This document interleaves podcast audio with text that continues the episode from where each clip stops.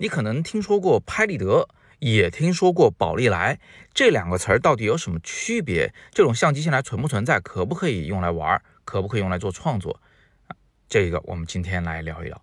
今天是摄影早自习陪伴大家的一千七百五十七天。想要弄清楚拍立得和宝丽来啊，我们就得先说一说当时胶片摄影师们的一个大的困惑。我们以前呢是没有数码相机的，这个拍照啊，拍成什么样自己心里没底，看不到。你又不可能说，哎，明星你等一等，嗯，等我先把这个照片洗出来，几个小时以后发现，哎，刚才曝光不对，我修正一下再来，没这可能。所以胶片摄影师们其实非常需要一种马上就能看到拍摄结果的这种技术。啊，这种装备，这个时候呢，就有一个公司做出来了这么个玩意儿。这公司它的英文名叫做 Polaroid。Polaroid 发明了一种相机和相纸，很特殊，就是这个相纸啊，它一侧藏着一个药水袋。呃，在相纸放到相机里面直接进行曝光以后呢，相机会挤破这个药水袋，药水流经整个相纸，相纸呢就立刻显影，大概就几分钟、十来分钟时间。这个显影结束，你就能直接看得到你刚才的拍摄结果，这就等于给了摄影师一个试片的机会，一个试错的机会，是非常棒的。因此呢，这个公司在摄影界就名声大噪啊，是非常鼎鼎有名的公司，可以说是跟柯达齐名。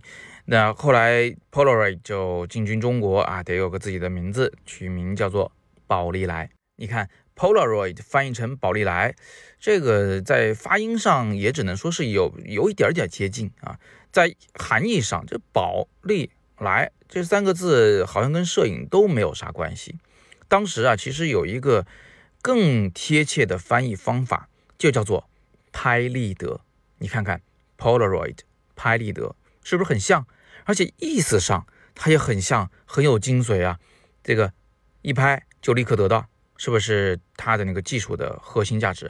所以我记得当时在中国啊，拍立得这个词儿，它的那个知名度远远大于宝丽来。很多人是不知道宝丽来这个词儿的，它是个品牌名。嗯，大家知道的是拍立得。那你想啊，这个技术如此的关键，如此的重要，如此受欢迎，肯定不止他一家公司在做呀。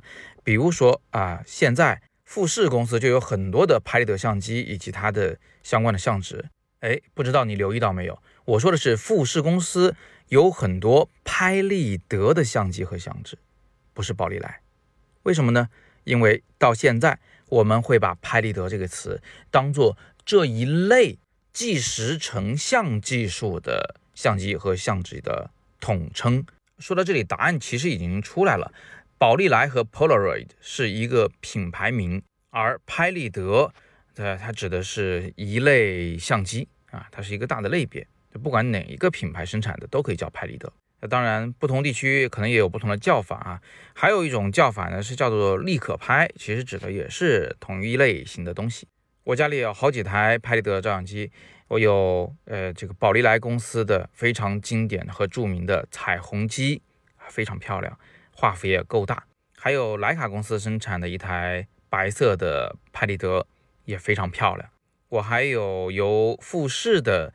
呃，方形拍立得相机改造而成的这个马米亚六七的胶片后背，就是说我可以依然用马米亚六七的这个胶片机的机身，但是整个这个屁股部分改成拍立得的结构。那如果你要我给你推荐一款拍立得相机的话，我是强烈你去看一看富士公司推出的一款叫做 Instax Mini 七的相机，那款相机应该是不到四百块就可以买得到，非常适合。这个拍立得的初级玩家去体验一下它的魅力。有人可能也听说了，还相机不贵，但是相纸贵的出奇。其实我觉得也不是贵到买不起，就是九十块钱差不多能买到二十张相纸，合下来就是四块五毛钱一张。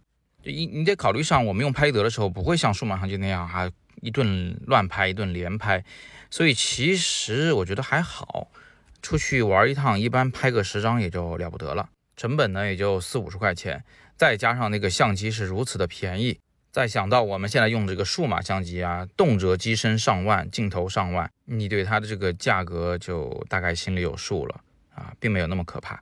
最后呢，你们刚才也看到了，我在帖子下方图文区放着的这几张照片，都是我用拍立得拍摄的人像。那这一些照片呢，用的相纸是富士的方形拍立得相纸，然后拍摄器材呢是马米亚 R B 六七以及改造的拍立得数码后背。这些照片都是在颐和园拍的秋色，所以大家如果感兴趣的话，别忘了十一月七号我们还有一场加场的颐和园的外拍课程，我会带着你去我认为的那些最好拍照的地方去看一看，呃，手把手的教你怎么样去拍好秋景。感兴趣的同学可以戳今天的第二条图文链接，或者是语音下方的海报进去了解详情。名额所剩不多，预报重塑。